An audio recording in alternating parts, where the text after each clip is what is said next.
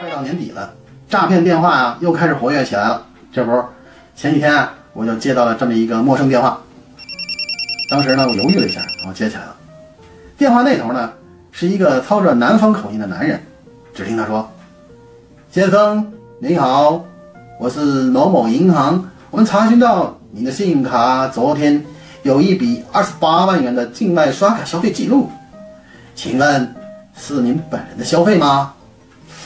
我一听这话呀，心想，嗯，我昨天在北京来着，怎么可能有境外消费呢？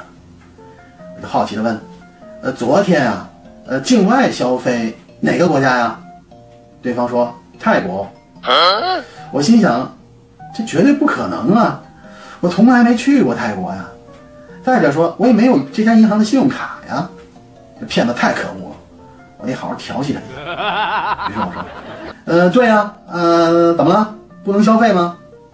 对方说，您的这里消费金额巨大，需要核实一下您的具体消费情况。请问，您买了什么？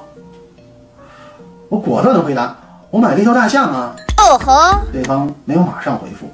这时我隐约啊听见，对方正在和某人啊呃嘀咕着什么。啊，过了一会儿呢，这个男人接着又问我，请问呀？呃，您买它干什么？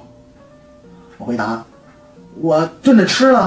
呃，不过呀，这大象啊皮糙肉厚，那基本嚼不烂，不好吃。